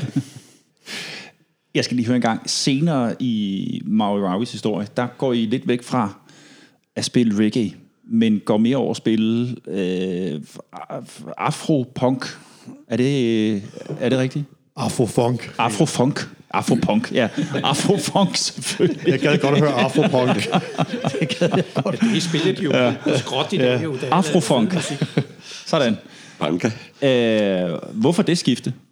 Jamen, det skifte kommer på grund af en gusa der, ikke også? Øhm, men det har jeg snakket om, ikke? Altså, der kommer ind ad døren der og, og er med øh, allerede inden vi vidste, ikke? Så øhm, der laver vi et nummer sammen med ham også. Og det er rigtig sjovt. Så det, der ryger nogle ting ind over der. Det er jo mega fedt. Hvornår er det, I begynder at, at øh, eksperimentere med den stil? Der er jeg jo gået ud af banen. Allerede på pladen har vi jo et, et, et highlife-nummer, det der hedder Slader. er jo meget Ja, ja, highlife det er det faktisk, og, og live havde vi også flere afroinspirerede ja. numre. Øh, så jeg hørte allerede meget Fela Kuti dengang. Altså, det, så vi skal sige, live var vi meget mere spraglet, også musikalsk, end, end det, man kan høre på pladerne. Altså, jeg, jeg tog også til, jeg tog faktisk til Tanzania. Jeg søgte nogle penge øh, hos Koda, og tog sammen med Helle, som er min daværende kæreste, til Tanzania, fordi vi kendte nogen, der boede dernede, som vi kunne bo hos. Og var dernede i seks uger. Og da der var gået en uge, så kom der en fyr gående op og bankede på og sagde, dog, øh, han var designer, han havde hørt, at vi godt ville høre noget musik. Han ville godt være vores bodyguard. Og så tog han os rundt i Dar es Salaam, den ene nat efter den anden. Så var vi bare ude og høre musik simpelthen. Øh, fede bands, altså. Men han, og han var med, ikke? Fordi vi var jo hvide og sådan noget, men vi var mega populære, mega vel, velkomne. På et tidspunkt, så blev vi inviteret af bandlederen i et af de der bands. Han stillede to stole op på scenen og hentede seks øl, og så skulle vi sidde på scenen. øh, og overvære koncerten, fordi vi var hans gæster, ikke også? Og vi skulle drikke hans øl. Det var fedt. Var det der, I fandt øh, inspiration til, til det der? Til ja. det mere afrikanske? i Nej, jeg tror, musik? den ligger jo, altså, den ligger jo i det hele. Altså, Jamaica kommer jo, altså har rødderne i Vestafrika, kan man sige, ikke også? At vi så lige tog til Tanzania, det var jo egentlig bare fordi, hvad vidste jeg om Afrika dengang, ikke? Men altså, det var jo Afrika, ikke? og så lærer man jo noget undervejs, ikke? Men, øh, men det er jo også en fed musiktradition, den østafrikanske eller mellemamerikanske. Centralafrikanske, hedder det, tror jeg. Øhm, hvornår og hvorfor stoppede Maui Maui? 88. Jeg tror, vores sidste officielle koncert, det var inde på Slotspladsen øh, til et karneval.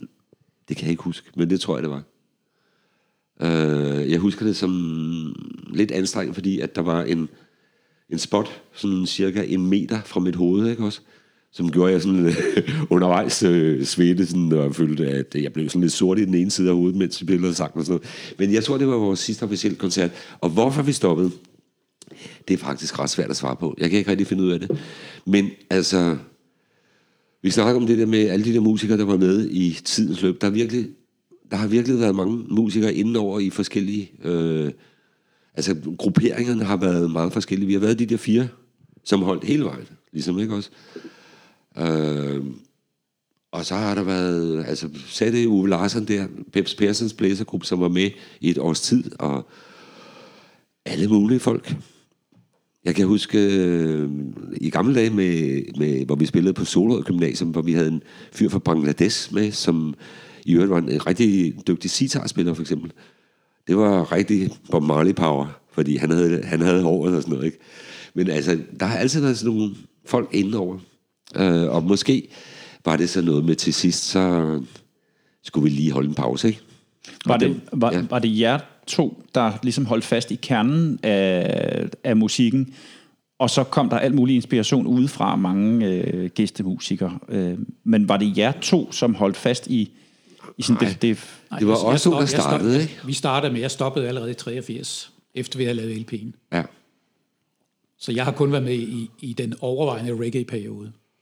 Så det er derefter, I, I, I, I går lidt væk fra at spille reggae, efter at, at du, Niklas, er gået ud. Ikke specielt. Nej, ikke Nej. specielt. Men altså, du ved, så sker der nogle ting, og det hele skal ikke altid være det samme. Og, altså, men altså, nu var, nu var Niklas der jo så pludselig ikke. Hvad skulle jeg så gøre og sådan noget, ikke? Og hvad sagde de andre og sådan noget, ikke? Der skete jo, man ved aldrig, hvad der sker. Du fik ikke flere kassetbånd. Nej. Men det er jo også meget sjovt, fordi der sker jo også det, at i begyndelsen af 80'erne, at, at reggae popper op som en, en moderne, meget sådan, øh, hvad hedder det, trendy ting i Danmark, ikke? Og når der er gået nogle år der i 83, 84 og sådan noget, så, så går den helt væk nærmest.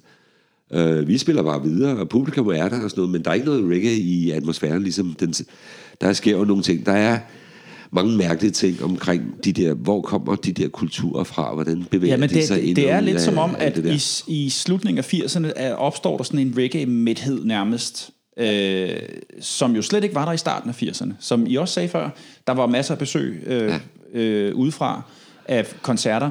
Det æbber ligesom ud i 88, 89 og, og derfrem.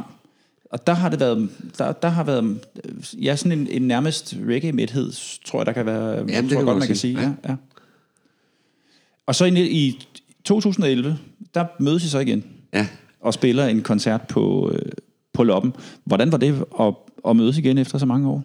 Jamen, det var mega hyggeligt jo. Altså, vi øvede vel et par gange, så vidt jeg husker. Øh, jeg har en datter, som øh, spillede i et øh, punk, nej, i et skarband, som hed Skarn, øh, som vi legnede op med, og de... Øh, nej, lad, lad os nu se, det var året før. Vi spillede faktisk to jobs, et i 10 og et i 11, ikke? Det i 10, det var sammen med min datter i en sk- øh, der fra, fra, hvad hedder det, Sejgårdsskolens efter, musik efterskole. Øh, det var skide hyggeligt. Øh, og det synes jeg var rigtig hyggeligt ude på loppen. Først gik vi ud og spurgte sådan, hey, vi har spillet rigtig meget herinde på loppen i gamle dage. Så der var ikke nogen, der kunne huske, hvor vi var. Nå, okay. Vi spiller på døren, sagde vi så. Nå, nå, tør I det, sagde de. Ja, ja, det gør vi, vi. Så det tog vi jo godt, ikke? Så det gjorde vi bare. Så kom der folk, og, det var, og de synes, det var fedt. Og så inviterede de os til deres fødselsdag, første fødselsdag der. Og det var jo skide hyggeligt. Så i 11, det var til, til Christianias 40 års fødselsdagsspillet? Ja. ja, okay. Var det, var det, øh, kom der mange mennesker og, og, og, og så jer og hørte jer? Kunne, kunne folk huske jer? Altså, jeg var meget spændt, ikke? Og tænkte, øh, gad vide, hvor mange af de gamle kommer. Der var ikke ret mange af de gamle. Men jeg har den fordel, at øh, jeg underviser op på Kunsthøjskolen. Der kommer 80, mennesker, 80 helt unge mennesker to gange om året. Ikke? Og dem sørger jeg jo for at øh, gøre ligesom opmærksom på, at øh, jeg har været popsanger i en reggae-band i gang. Ikke også? Så der er altid publikum. Det er ligesom det med Køge. Der kommer de bare op fra Kunsthøjskolen i Holbæk. Og altså, sådan noget, ikke? Og jeg var i publikum i 11. Og du var et publikum Jeg, kom i det, ikke? lige, jeg var lige, havde lige været i Holland. Jeg landede i lufthavnen og kørte direkte ind på loppen. Ja, men, og den anden saxofonist, hun havde bare kage og sådan noget. Det var mega hyggeligt. Kommer, kommer vi til at, at se Maui Waui på scenen igen en dag? Øh, ja, ja, selvfølgelig. I en eller anden version, ikke? Altså, Det- tredje, tredje tilstand er jo blevet gendannet, ikke? Og Ole Brockmann, han jager mig hele tiden for at, at, at, vi, at få Mario Wow til at komme og spille i Aarhus i original besætning, ikke? Så det kan vi godt regne med sker. Ja, nu, desværre så bor Niklas jo i Aarhus, ikke? men øh, da vi sad nede på Kap Horn her, der snakker vi lidt om, at øh, det her var måske starten på et nyt kapitel. Ikke? Spændende. Det er spændende. I hørte, I hørte det første øh, i vores podcast. Øh, er tredje tilstand blev gendannet? Det blev det til en stort punkarrangement i, øh, i, i den grå hal for nogle år siden. Ja. Øh, og der var det Ole Brockmann, der spillede bas, fordi Thomas øh, ville ikke være med, men de fik de fleste af, af de de- gamle de folk gamle med. folk. Også Jane, sangerinden, var også ja, med. ja, fedt. Og, og Bongo, som jeg tit taler med, han, øh, fordi han også er flyttet til Aarhus, øh, fortalte, at de skulle ikke, øh, det tror jeg ikke ret lang tid, så kunne de bare alle numrene igen. Altså, de skulle bare lige starte op. Fedt. Ole Brockmann, han lærte alle numrene på no time. Sådan. Jeg kunne egentlig godt tænke mig at høre øh, jeres mening om den danske reggae-scene i dag, hvis, det, øh, hvis I følger med i den. Hvad, øh, hvad har I bemærket? Hvad synes I om den? Øh, ja, lad os høre. Ja, altså, jeg følger egentlig ikke så meget med, i- med i den, fordi jeg er meget der i Holbæk, og der er stadigvæk gang i alt muligt deroppe med alt muligt billedkunst og sådan noget, ikke? Men øh, altså, der har jo været øh, fede tider med Big Stock og, og hvad hedder hun? Natasha. Natasha, ikke? Som er super fed, altså. Altså i går aftes, der kørte vi øh, iPod Battle op. Det var første nummer, der kom på. Det var Natasha, ikke? Så der kører noget, ikke? Men, men, men jo, alt for lidt, vil jeg sige.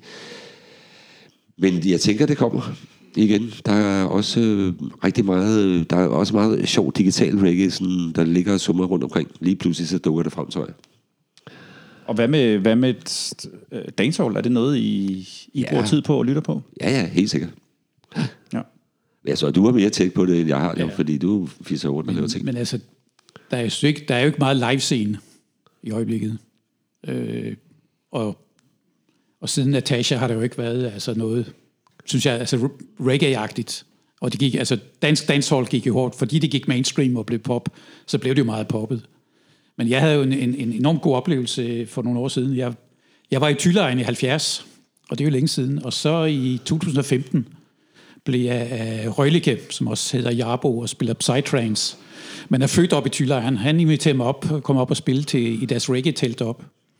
Øh, og jeg var noget nervøs, ligesom at skulle spille sammen med de her unge folk. Men øh, da jeg kom op i Tylejren og, og, og går hen til det her cirkustelt, øh, som, hvor de spiller reggae, så det nummer, der spiller, det er Sorte Øjne med Maui Haui. så følte jeg meget bedre. Så går jeg hen til, til ham, der spiller, og giver hånd og siger, jamen jeg spiller på den plade der. Og så blev man jo modtaget som sådan en ældre statsmand eller sådan noget. Og da jeg så fortalte, at jeg også havde skrevet teksten til Byens Gader Brænder, så, så var det bare thumbs up.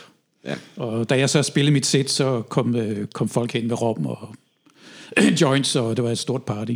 Ja, du DJ'er lidt i dag stadigvæk? Jeg har begyndt det igen efter, ellers havde jeg ikke DJ'et siden Mario i tiden, hvor, hvor det jo foregik med kassetbåndoptager, fordi vi havde jo ikke, vi havde jo ikke DJ set op. Er det med vinyl, du, øh, du Øh, DJ'er? det, var det, det var det faktisk på iPad. Øh, det synes jeg er nemmere. Men øh, her, altså jeg har spillet på op på Ty-festivalen der et par gange, og så øh, Nick Sankil, ham der arrangerede Ragapack-koncerterne, holder sådan en privat reggae-festival i, sit, øh, i sin have hver sommer. Og der har jeg spillet hver sommer siden 15. Okay. Og her i år, der spillede jeg vinyl for første gang. Øh, et sæt, men næsten kun i Abingi blæsermusik. Og det, det kunne folk godt lide. Hvad, øh, hvad er dit øh, kunstnernavn? Hvad optræder du? øh, Under hvilket navn optræder du? Det, står, det er lidt forskelligt. Det står, står der Niklas, altså hvis jeg skal kalde mig noget, så hedder det Retrosonics. Okay. Det synes jeg lyder fedt. Det gør det også. øhm, har I nogle øh, har I nogen mening om hvor hvor skulle den øh, den danske reggae scene bevæge sig hen eller bevæge sig hen i fremtiden? Hvad så I gerne at der skete med den danske reggae scene fremover? Mangler vi en mangler vi en en, øh, en stor øh, eller et, mangler vi den næste Natasha? Ja, det kan man godt sige. Ja. Ja. Men det er jo mærkeligt, når man kigger på Tyskland, jo, hvor der er en 20-30 festivaler hver sommer. Altså nu har der ikke været i år, bliver det jo afløst alle sammen i år, ikke? men der, der er jo en kæmpe reggae-scene i Tyskland, og hvor alle de store bands kommer og spiller hvert år, og, og masser af lokale artister og sound systems. Der er jo mange sound systems, særligt i København her, men, men det er jo sådan en undergrundskultur, som måske er lidt indadvendt, at man spiller for hinanden. Øh, og slet ikke som i Tyskland jo, hvor, hvor, hvor det og, og Frankrig, Østrig, altså... Øh, jeg ved ikke, hvorfor det, hvorfor det har så svært ved at komme op øh, fra undergrunden igen. I Danmark? Ja. Og måske skal man promote det noget mere, eller, eller også er det, at høre det hjemme i undergrunden, det kan også godt være. Altså, soundsystem-scenen var jo stor i, her i København i hvert fald, og i hele Danmark sådan i, i nullerne, ikke? Ja. Der, der, der var de der DMI Soundclash og alt det der. Og, og der kom jo masser af, af folk hver gang til de der sounds der, ikke? Så det kunne vel godt komme op igen. Øh, og jeg ved, at Andreas fra Unity Hi-Fi øh, har gang i noget øh, ude på Bolsjefabrikken stadigvæk, og der er også mange øh, unge øh, sound systems og nye, øh, Jamen, nye der- sounds af de der er unge jo- mennesker, er som, jo- som har gang i noget derude. Ikke? Så der sker stadigvæk og, og på noget. Christiania også, altså der er jo sounds øh, arrangementer hver eneste uge jo. Men, men, øh, men det er jo et lille, det er en lille kultur med et lille publikum. Men det er Men, vel, det, men det er måske også sådan, det skal være i øjeblikket. Altså, det er svært at sige. det er jo en, man kan sige, det er en, det er en stor undergrund, der er. Ja. Hvad, øh, vi er ved at nå til vejs ende, skal jeg lige sige, men jeg skal lige høre en gang, hvad lytter I til af musik i dag? Du var lidt inde på det før, du, at du lytter til meget musik, øh, Thomas. Ja, alt Øh, muligt. alt muligt. Ja. Hvi- Hvis vi lige prøver at holde os inden for, øh, inden for, for reggae, hvad, hvad finder du lækkert at høre på i, Øh, i dag? Så skal jeg huske, hvad det er, han hedder ham der. Det er nemlig en tysker, som arbejder digitalt. Hvad hedder han? Åh, oh, det kan jeg jo ikke holde. Han er faktisk... Øh, Paul, Ja, Paul, ja. Lige præcis. Øh, de lige blevet, alle hans tre første album Ja. er blevet genudgivet nu, Paul 1, Altså- 2, 3. det har nok spillet længe, ikke? Men jeg, ham hørte jeg i Stengade 30, faktisk. Øh, for mange år siden. Men øh, det er jo sådan noget, jeg synes, der er lidt sjovt. Blandt andet. Nå ja, jeg hørte, jeg hørte ham også i Berlin, forresten. Det var sådan, det hele startede. Yes. Og så kom han til Stengade. Ja. Fed musik. Jeg hørte ham også i Berlin på Maria am Warnhof, hvor han stod bare ude på, på gulvet med et lille setup og spillede. Ja. Ude. Super fedt. Fedt. Og hvad, hvad lytter du til, Niklas? Jeg lytter også af altså basmusik, al slags basmusik, men, men, men reggae, der er det, som jeg synes er noget af det fedeste af det nye, det er de unge, nye roots, og der synes jeg, Chronix er, er, Helt er den helt eminente. Helt klart. Og han har jo spillet på, hvad han hedder, Johnny Dollar, et eller andet, en, en amerikansk hip, unge hiphop-kunstner, hvor han har et nummer, der hedder Belly of the Beast, som jeg har remixet. Jeg har fjernet alt, hip, alt hiphoppet, fordi det er Chronix i, i fantastisk form. Han blev, øh, han blev spået for nogle år siden af Chris Blackwell til at blive den næste øh, verdensstjerne inden, inden for reggae. Og han er super fed, men, men en, en verdensstjerne er han måske ikke ligefrem blevet. Altså jeg husker Chris Blackwell, han sagde, altså han bliver simpelthen den næste Bob Marley. Det var hans ord. Ja. Øhm, Altså, han er et stort navn, vil jeg sige. jamen han er, han er et Øh, stort navn, men det er for- måske lige voldsomt nok at sige, at han bliver den næste Bob Marley, tænker jeg. Ja, men jeg tror, det havde jeg ikke sikkert, han har lyst til det, altså. For, for halvanden år siden samlede han 10.000 mennesker til en koncert i London. Og det er trods alt de færreste reggae-navn, der kan gøre det. Så han er stor, det er han. Jamen, han er stor. Han startede jo i, med at være i studiet. Altså, han var jo ikke slet ikke sanger til at starte med, men startede i, altså bag pulten, kan man sige. Ikke? Øhm, og blev så sidenhen sanger. Øhm, ja. Fantastisk stemme og fantastiske arrangementer og fata- fantastiske dopversioner. Og så samarbejder han jo med, med alle mulige. Med den unge Coffee, der er den nye unge sangerinde, og, mm.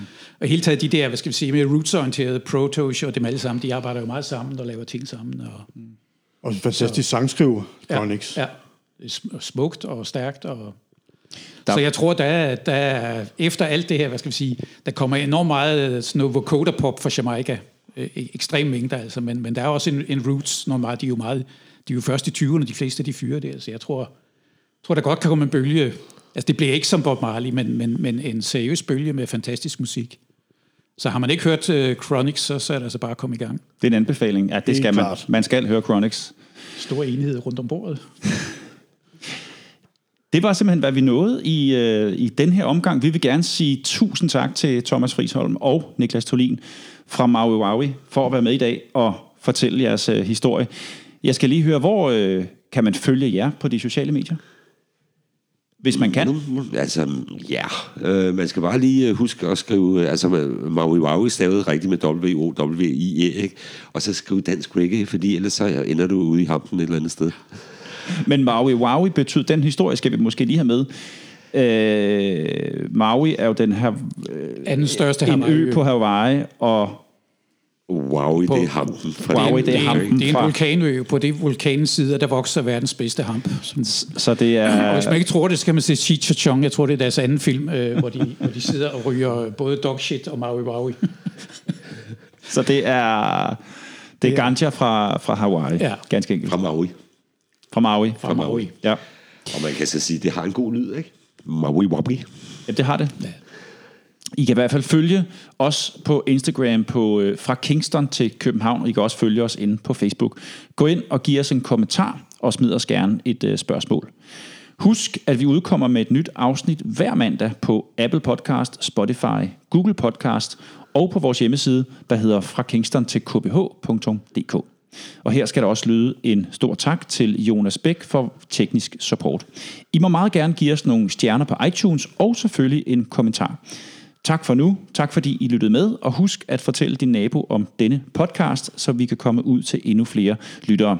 Vi høres ved i næste afsnit af Fra Kingston til København. På genhør og husk, at reggae skal ud til folket.